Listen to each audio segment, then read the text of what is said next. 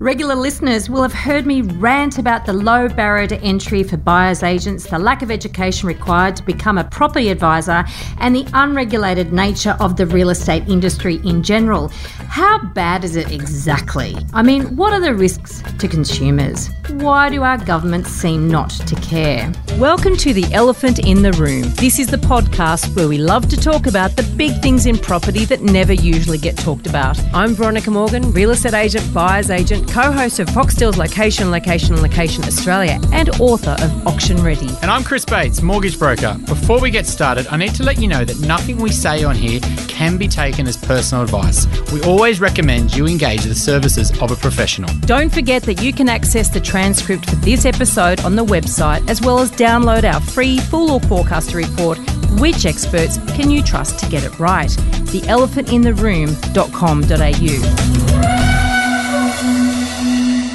Today, we're taking a look at the dangers inherent in the great Australian dream of wealth building through property. What happens when you have an eager population to invest in real estate and an industry equally eager to divest them of their money in the process? Often with little or no qualifications or evidence that their particular strategy will work. Sounds like a recipe for disaster. And joining me in this discussion today is the property professor himself, Peter Koulizos.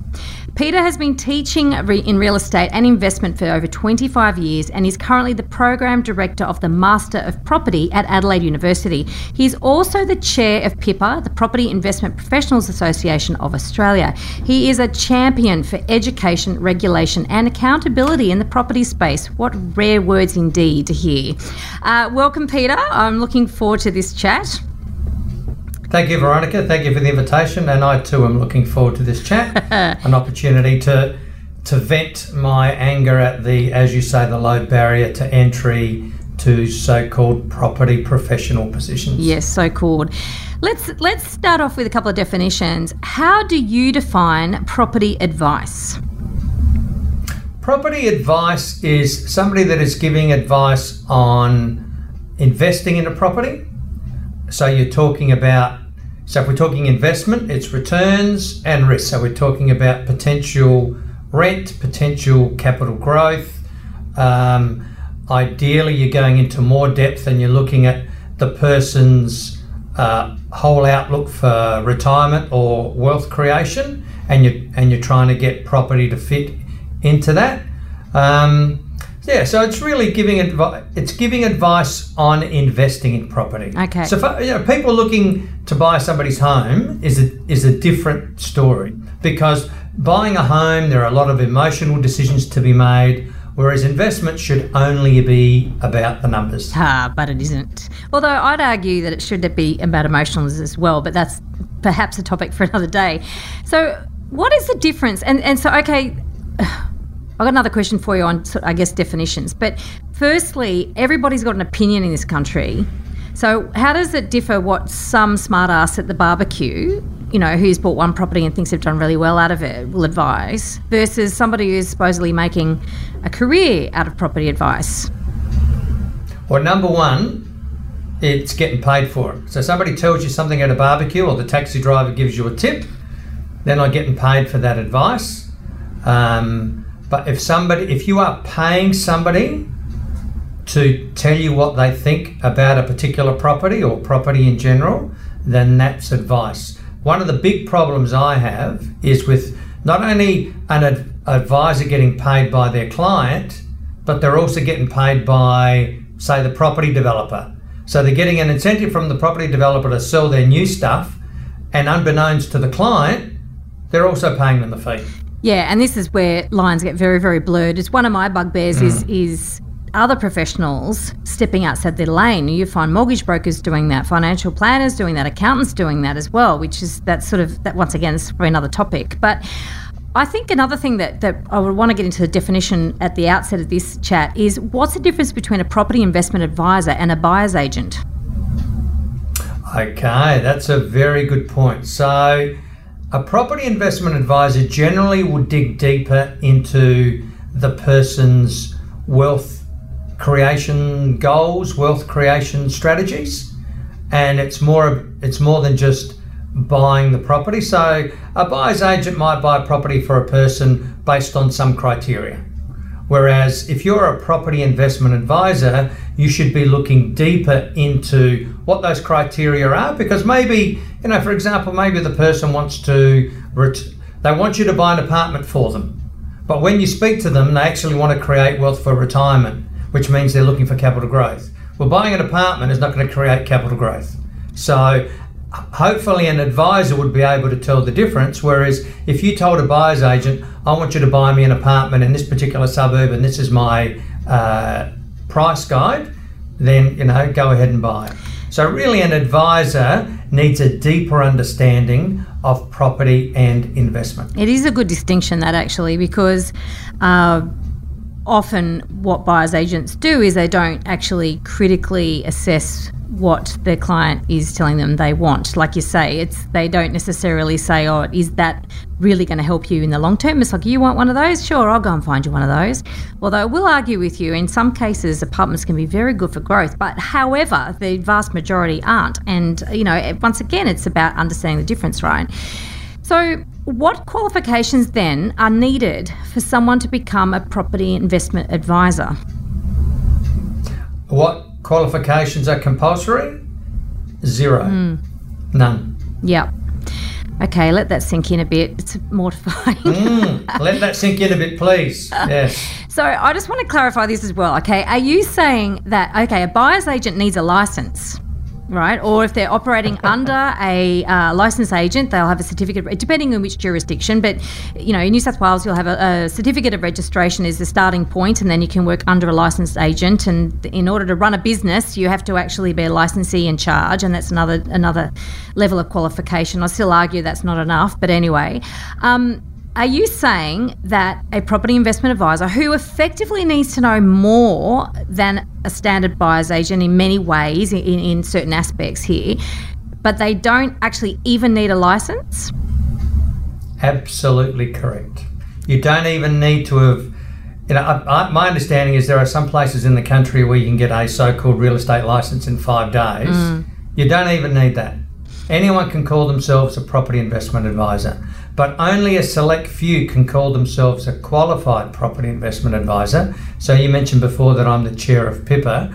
We do offer a course uh, which uh, which gives you the title of qualified property investment advisor. Now it's not legislated. You don't need one of those. You don't need one of those to give property investment advice. But what we, and we're on a big uh, consumer awareness campaign at the moment. Actually, what we're trying to encourage consumers to do is when you're speaking to a property investment advisor, ask are they a qualified property investment advisor, or at the very least, what other qualifications do they have? Have you studied finance? Have you studied investment? Have you studied property? What gives you the right to, to collect ten, twenty, thirty thousand dollars from me and give me property investment advice. Why should I trust you and why should I trust your judgment? It's actually horrifying. oh, it is. I mean, that's why. That's the main reason I became a member of PIPA because mm. I thought it was a it was a, a, very bad state of affairs that you need all the qualifications under the sun to give financial advice, but you need nothing to give property advice. And most of the time, the property is worth more than the financial advice because financial advice includes getting an insurance policy. Mm. Well, you know, to get a twenty or thirty thousand dollar insurance policy, you still you still uh, sorry to advise somebody to get that sort of insurance policy. They still need all of those qualifications. Mm. But somebody who's trying to uh, sell you a million dollar property needs nothing. And this is this is a distinction too, and this is where it's so murky because you just use the word sell. Someone is trying to sell you a million dollar property, and unfortunately. you know, this is where we go into this whole area of property educators and Um, mm. And they are basically, they're a marketing machine, a sales arm of you know, whatever it is, whether it's a conglomeration developers, a developer, you, you know, whoever these people are not actually, like you say, qualified. I mean, yeah, look, I, I know it's rare for me to be speechless, but it, and but I am, and, and, this is something I rail about all the time, and yet it still renders me speechless, and, and, and mainly because consumers are really cast completely to their own devices and left to their own devices to go and try and work this stuff out. Because, you know, quite frankly, I didn't even know that a property investment advisor didn't need a license until you just told me. Because I have a license, you know, and I'm a qualified uh, property investment advisor, and I knew that was an additional qualification which I decided to get. I did not know myself that that advisors didn't need a license. So I'm actually that's why I'm rendered speechless because it's actually worse than I well, thought. I'll, I'll tell you why, Veronica. Because property is not considered a financial product under legislation. Mm. If it was, then yes. I mean, to give advice on a uh, real estate investment trust, or the old days we used to call them property trusts, you need a financial advisor's qualifications. But to give advice on direct property, you do not need any education, no license, no nothing. Now, is this aligned with the idea, you know, that, that prevails in every jurisdiction here, really, of caveat emptor, you know, buy beware? The, yeah. the assumption is that individuals are able to make decisions for themselves as to what they require, and so therefore there's no need for regulation? Well, look, we uh, we went to Canberra a couple of years ago. We sat around the table with other property people. I mean, it wasn't wasn't about property investment advice, but the idea was that we were, as, as a body, we were we were having input into what the government wanted to do. But whilst we were there, we also had a chat to the minister in charge of this area. Now that changes. Sometimes it's the minister for housing, sometimes it's the assistant treasurer, sometimes it's the minister for finance and you get those people on board. But the problem is, you know, a year down the track, it's somebody else in their position, mm. and then you've got to start again. And the bottom line is, this is not going to win votes because what the government have said to us. All right, if you reckon this is a big problem, you go and find people that have suffered great losses, and if you can find enough of them, and it's obviously going to be winning votes, we're into it. But most people won't tell you of their own free will that they were sucked in by a spruiker mm. and lost money. But we know when we speak to people, uh, you know, and, and, and, it's a private conversation, they don't want it to go any further. You know that these poor people have been sucked in. Mm. Or in the early days when I was interested in property, I'd go along to these so called education seminars and they were free, except that right at the end, they put you under pressure and say, look, it, in the next 30 minutes, you can buy this property at half price. well, that's not an education seminar, is it? I know, and this, no. and and Look, they, they throw a lot of money at NLP and, and various persuasive techniques to actually mm. get people sitting in there and, yeah, yeah, yeah, yeah, yeah, okay, I don't want to miss out. Then FOMO and social proof, and it's all the elephants running rampage, you know, rampage. Yeah. So this this is a it, it is mortifying because the reality is that, as you say, when you talk to people, it isn't hard to find examples of people who've lost money in property. It actually is not difficult.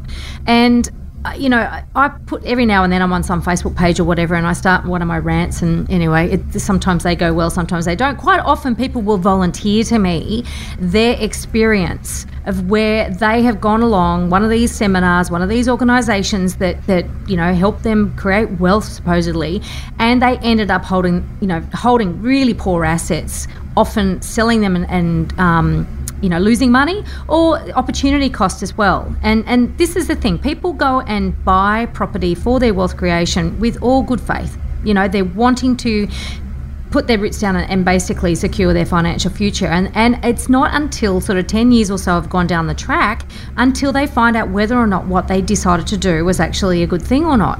And there's very little in the way of um, track records and the misuse of data. There's a, episode I recorded with Kent Lardner, data specialist, you know, a couple of months back, which talks about the misuse of data in the property space as well. You know, used to market rather to actually to advise and inform. But so okay, so basically anybody can become an advisor. Um, you know, if you're good at marketing, which most of these people are, you know, basically, then you're going to convince people en masse then, when they discover that they've actually made a mistake in going along with this, they're not necessarily going to put their hand up and volunteer that because we do like to tell our good stories around the barbecue, not our sad stories. And governments don't have the will to do anything about it because they can't be convinced enough people are uh, impacted by this. You're running a consumer awareness campaign, but it must be a bit like David and Goliath, really. I mean, at the end of the day, there's money to be made by those unscrupulous operators where, you know, taking more time to a educate yourself, b actually give good advice, um, you know, c build a reputation, all that sort of stuff. That that's costly and doesn't have those immediate immediate um, rewards. So I guess. You know, what is the answer? Is there an answer, or do we just throw our hands up in the air and say, you know what, property is always going to be shit in this country? Um, look, we ever since PIPA was came about, we've been, you know, asking the government for regulation and legislation, but it just hasn't happened. Doesn't mean that we give up. We keep trying. But the other avenue that we are going down now is we uh, is our QPIA, which is a course that we've come up with. So you know, there's a as you can imagine, there's a, a, a very highly qualified bunch of property professionals on the board. Um, and we've and we've come up with a, a, what we think is a very comprehensive course, in particular giving property investment advice. What we are doing now is we're taking a baby step, and we want to get that to become a accredited certificate four. So a, a proper certificate four course with the assessments and tests and exams. I mean, we have those now, but you just do that really out of the goodness of your heart and to not only educate yourself, but to show your client that you have some sort of qualification. So our next step is uh, certificate four. Um, my personal opinion, and this is not the opinion of the whole board or PIPA, my personal opinion is if you want to be a property investment advisor, then you should have the same qualifications as a financial investment advisor.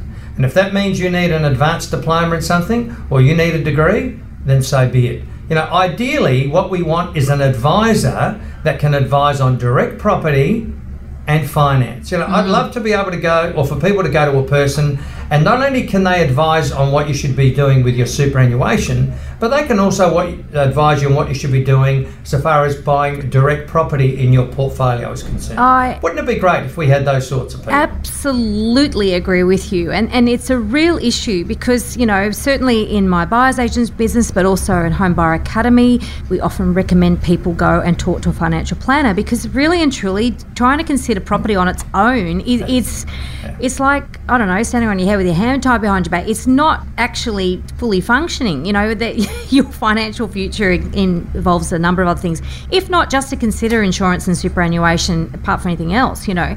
And so finding however particularly in the you know young people when they're just starting out in life finding a financial planner that is actually um, able to give them good advice and have it cost effective is really difficult because there's this onerous uh, what they what the financial planning um, I'm not speaking for them, but you know, there's a lot of claims that being, you know, high, it's too highly regulated, and therefore the costs associated with giving advice preclude a lot of people from being able to afford that advice. So there's a real problem in that as well. But 100, and also quite often I've had people come to me in my business and they said, well, I went to a financial planner, but then when I wanted to talk about property, they said, well, I'm sorry, it's not a financial product, so therefore I can't even discuss it with you. And that's actually ludicrous, given that most hmm. people, mm. property is going to be their their most um, expensive asset that they buy. So it, we have a real issue in this country. Um, so I guess you know, have you got any thoughts on that sort of over-regulation? You know, the, the pendulum Look, seems to be swinging too far in one direction with one set of professionals and, and too far the other with others. Look, I um, oh, the, the fellow that I co-authored the Property versus Shares book, he's a financial planner, and he's actually getting out of it because it is very highly regulated. I mean, he's already got you know, a university degree before he went into financial planning. You know, he's always updating himself with professional development. But he's just saying that there is just too much red tape now. And I think it comes from the Royal Commission that they had, where, you know, the likes of, say, AMP didn't do the right thing by their clients and now, because we had one group that wasn't doing the right thing, that's affected everybody because now there are new qualifications and regulations that everybody has to follow. Whether it's gone too far one side, I don't know. But I certainly do know surely somebody that is advising you on buying an asset, and in this case, it's property, that's worth at least hundreds of thousands of dollars, surely they need some sort of qualification. Surely. Oh, yeah, 100%. So, I mean, there are property courses available at university. Obviously, you're there, you know, and, and I think you started in TAFE SA too originally, correct? I did. So I started at TAFE, and at TAFE I was really teaching people. So it wasn't a typical TAFE course, it was teaching people how to make money from investing in property. Uh, but the last several years, I've I'm at uni. So right now I'm at uni and I'm in charge of the master of property. But you can't, you don't come and do the master of property if you want to give property investment advice. So the students that come and do my course, you know, they'll be able to tell you whether that large allotment of land in the CBD, what its highest and best use is. You know, should you be putting apartments on it? Should you be building a shopping centre? Should you be doing mixed use? So there are no courses that I'm aware of, either at TAFE or at uni, that are focused on property investment advice. There are plenty of property courses, and many of them are property valuation focused, but there are no courses that I'm aware of there where uh, they are focused on property investment advice. And I understand why, because the government doesn't uh, regulate it or make it mandatory. You can go to university and many different universities and they'll have financial planning qualifications. Why? Because people have to do a financial planning qualification to be a financial planner. So there's obviously money in it for the universities.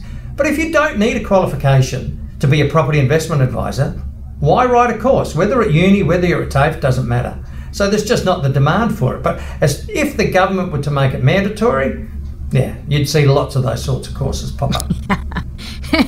yeah, so you took the words out of my. That was one of my questions, actually. Oh, sorry about that. No, no, no, no. It's absolutely fine. That's absolutely fine. But yeah, I mean, this is the thing. I was going to ask you, you know, what sort of property courses are available at tertiary level, and what do they qualify you for? And clearly, they they qualify you to, you know, be a, like you say, a valuer or a developer, uh, work for a large construction company. Um, you know, they're doing feasibility studies and all these really valuable skills, but they're very um, they're completely useless when it comes to assessing individual properties or or matching up, you know, an individual's long term goals with the type of property that's likely to get them there, and advising them on risks, etc., etc., etc. Now, I know that one special, you know, a, a, particular area of focus for you is gentrification, and certainly um, one of the very popular. Uh, methods, or what should we say, that areas of um, investment advice, shall we say, is around hotspotting right? And that's where obviously people are trying to use data and various guises and work out, pinpoint where's going to be the next up and coming area uh, across the country. Now, do you what do you think of hotspotting? If you like what you're hearing here, please share this episode with others you feel would benefit. And while you're at it, why not leave us an iTunes review? Five stars, please. Every review helps make it easier for other people to find us and hear what our amazing guests have to say. We love hearing your questions and we're planning more listener Q&A episodes. Please send your questions in. You can send them via the website, which is theelephantintheroom.com.au or directly via email to questions at theelephantintheroom.com.au. You could call what I do hotspotting, but mine is long term. Like if you ask me today what I think are the best suburbs to invest in in Australia, and then you ask me next year the same question, they'll probably be the same suburbs because I focus on areas, as you said, that are gentrifying, uh, and gentrification takes decades. Mm. And so I wrote a book uh, about uh, 13, 14 years ago on the best suburbs to invest in. And if I was to write that book again today, many of those suburbs that I wrote about 14 years ago would be in there again because they still have the underlying attributes. So they're still going through that gentrification process, they're still being renewed.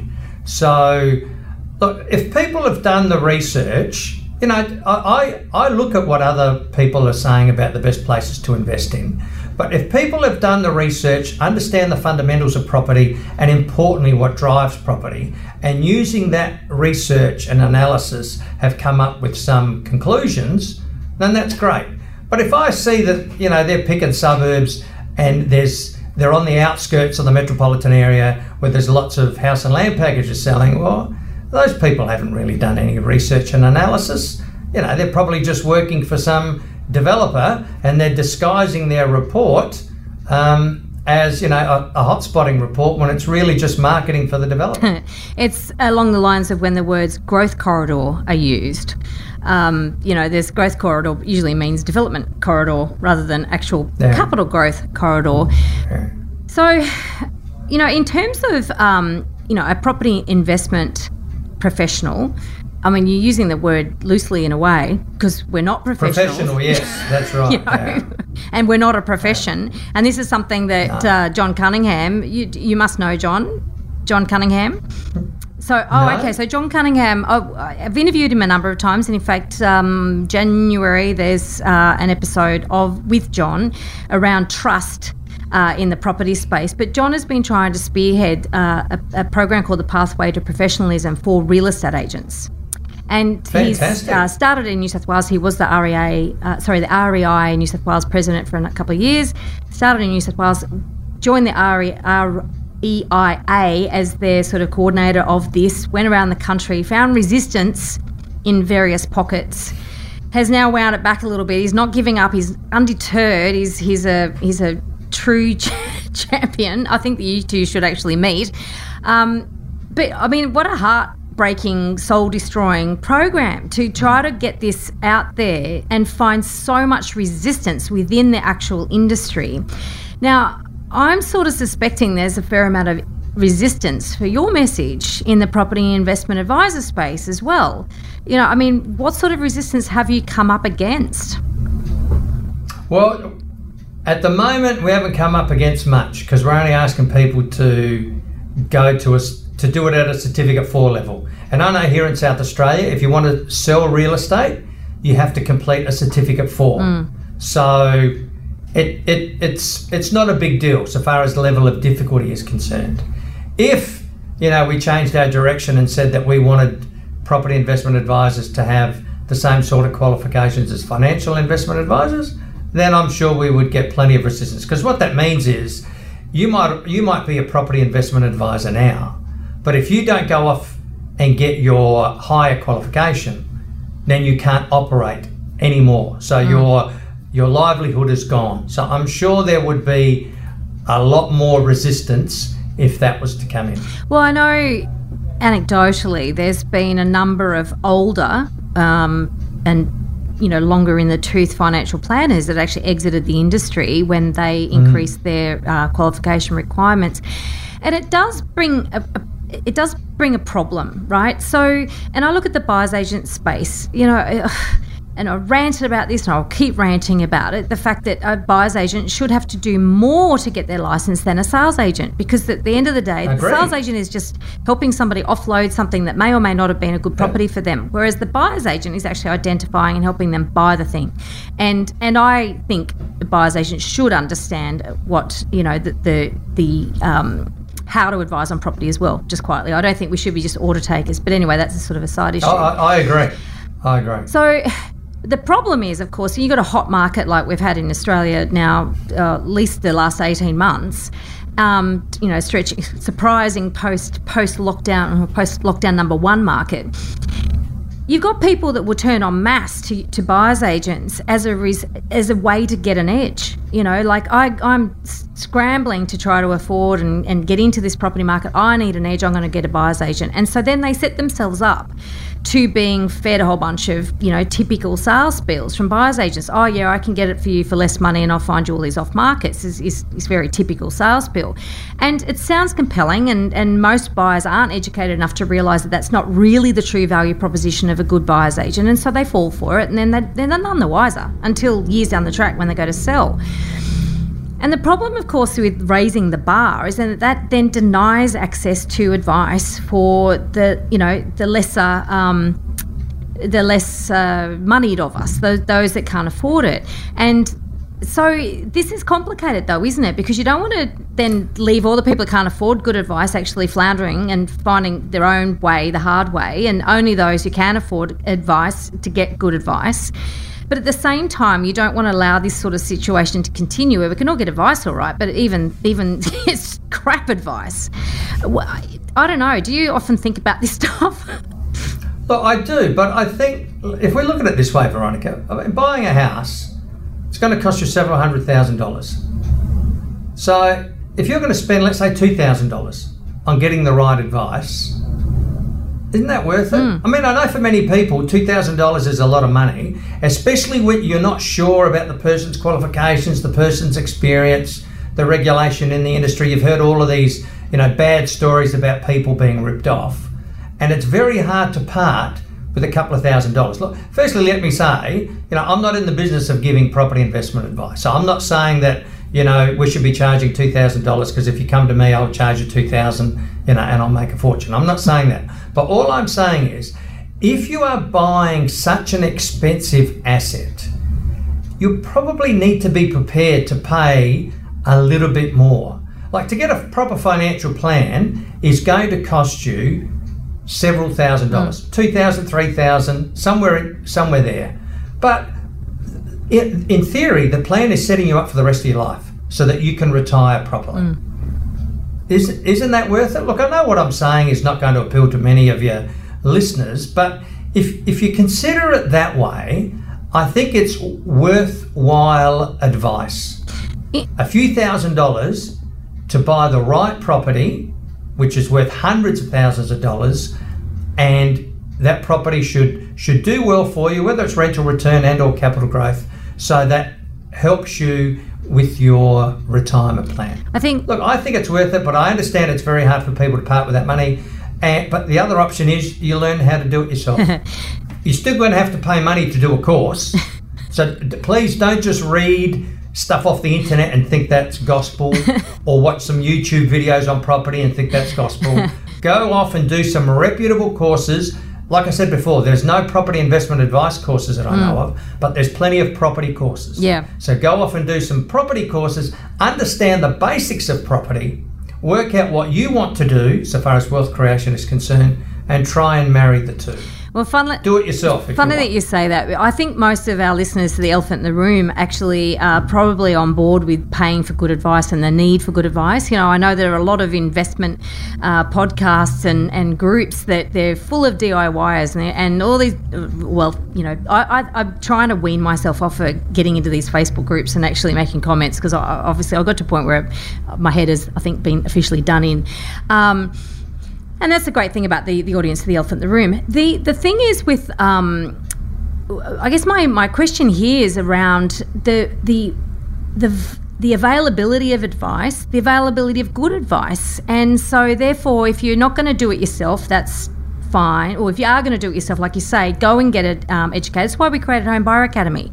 It's to actually teach people the right process and actually the you know step by step, so they don't get it in the wrong order and they actually know how to go through the whole thing. And then if a lot of our students actually end up engaging a buyer's agent at the end of it, but I tell you what, they make a much better decision on a buyer's agent after doing the course than they do without doing the course. And they would actually know more than some buyer's agents when they've done that course, which is really horrific. I'm sure they would. yeah. yeah. Because you can go and get a real estate license and then operate as a buyer's agent with actually not knowing how to buy property because you don't actually learn that in most real estate mm-hmm. license mm. courses. You know, I know the REI uh, New South Wales has a buyer's agent module um, to that to their license course, but you have to sort of know you want to be a buyer's agent when you do the course in order to do the module. Otherwise, you're not going to do it at all. Look, when I was looking at property courses around the country, I could not find one property course where even one subject had the word investment in, in it or one subject had the word advice in it. It's basically uh, legal stuff, sales and marketing. Yeah. And trust accounting. If you're going to run your own business, there needs to be some stuff in there about trust accounting and some basic business uh, know how. But nothing about investment, nothing about advice. Not one course in the country. No, and in fact, there is a buyer's agent course out there that's not accredited, but a lot of people do it in the absence of other other courses to do and then they come out and a lot of people have said to me look all i did was learn how to market. I didn't actually learn how to do the job.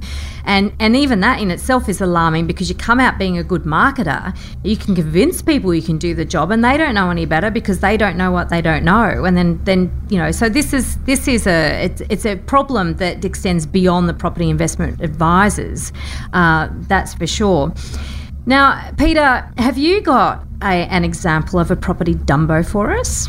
There should be loads in this, just in this conversation. Yeah, yeah. Look, I mean, thankfully they made this mistake before they uh, we uh, before we met, but that's a good outcome. So the the Dumbo is pro- probably a common one.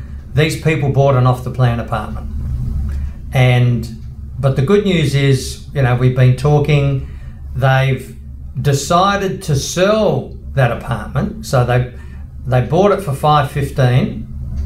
They sold it just last week for five ten. Right? They sold it for five thousand dollars less. They've had it for three years. Everywhere else in Australia has gone mm-hmm. nuts, but this apartment did not. But because they have sold that apartment and there was a great opportunity cost there, that's now allowed them to buy a much better investment property, a character place on a good sized block of land close to the city. So they made a mistake.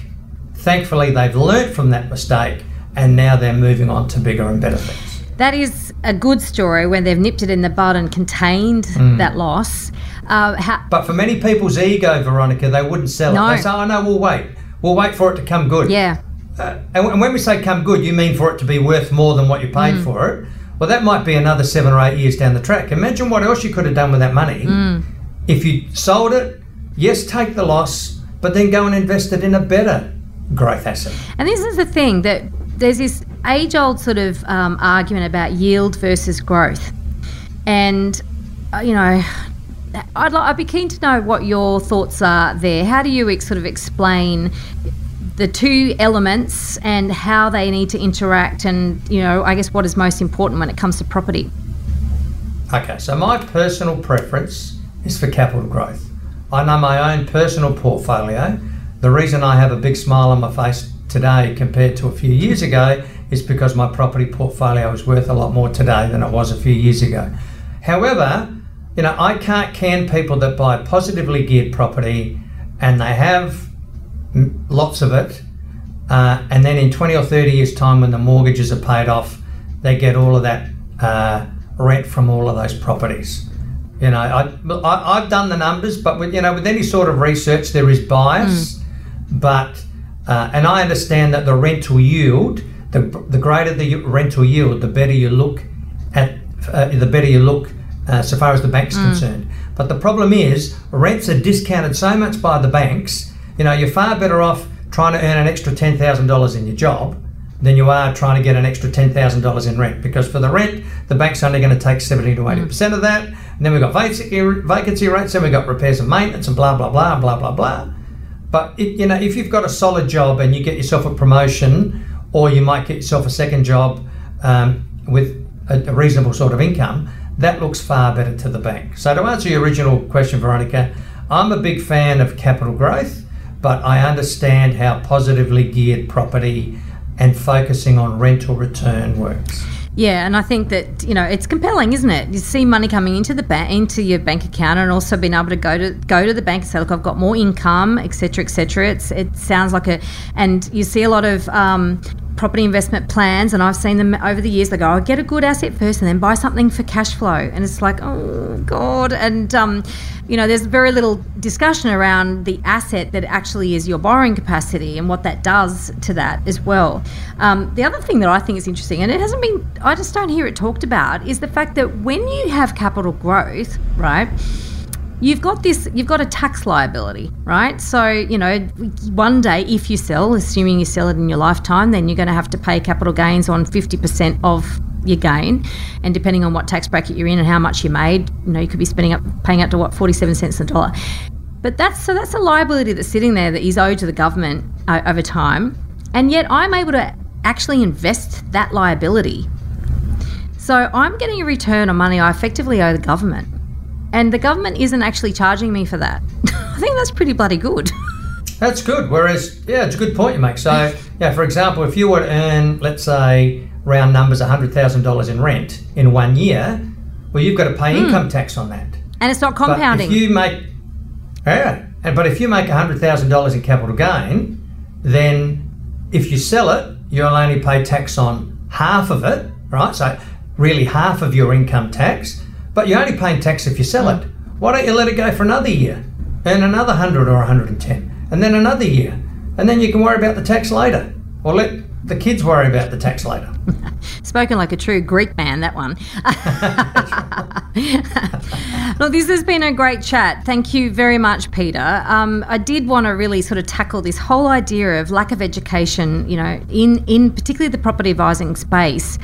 It's it really is mortifying, and I think that it, it, hopefully anyone listening to this point is sobered by it and is going to be super careful in terms of your own due diligence when you're looking at you know, engaging an advisor.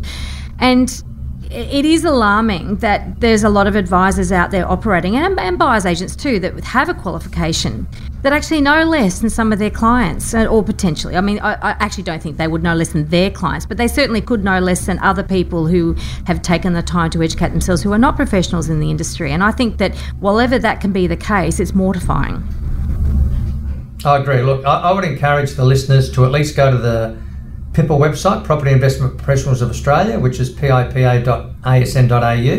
Have a look there. Number one, who's a member of PIPA. And if you're looking for property investment advice, who's got a qualified property investment advice uh, qualification.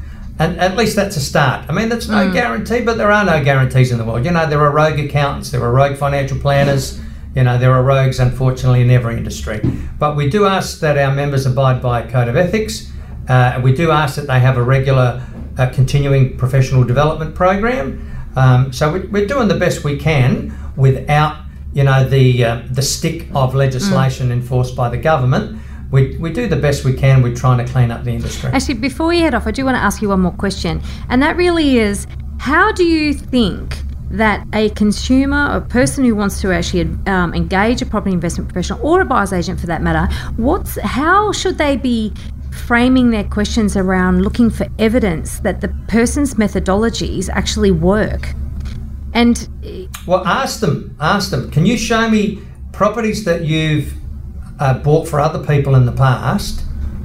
And then, you know, you can, you, the client, can can go and do the homework. So let's say they bought, you know, a, a property in suburb A, a property in suburb B, a property in suburb C uh, three, four years ago and then uh, then you can work out what it's worth today. You know what they paid for it. Work out what it's worth today. Compare that to what's happened to the suburb in general, and if all of those properties performed above average, that's one sign. I mean, it's no guarantee. It's one hmm. sign. Mm.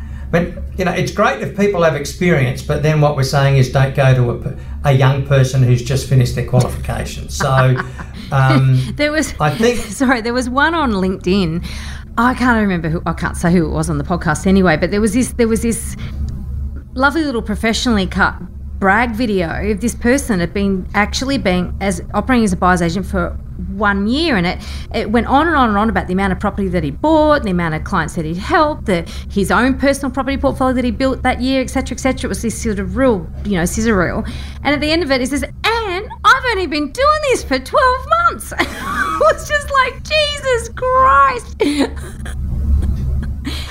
that he was actually proud of that. Proud of yeah. that. Oh my goodness me. Uh, my yeah, goodness it sort of beggars belief. But you know, and, and this is the thing, this is someone who's very good at marketing. As opposed to necessary we don't know that they're good. He might be brilliant, but we won't know for yeah, a few look, years. I, a flashy website doesn't mean that they're fantastic. A great presence on social media doesn't mean it's fantastic. I'm old school. You know, I want to speak to the person. Ideally face to face. I understand with COVID that can be an issue, but I want to I want to speak with the person uh, and get a better understanding of who I'm investing all of my money, but more importantly, who are going to be, yeah, mm. in, uh, encouraging me to spend hundreds of thousands of dollars. So I might, you know, I might give them, you know, two thousand, ten thousand, twelve thousand dollars to buy me a property or give me advice. That's one thing.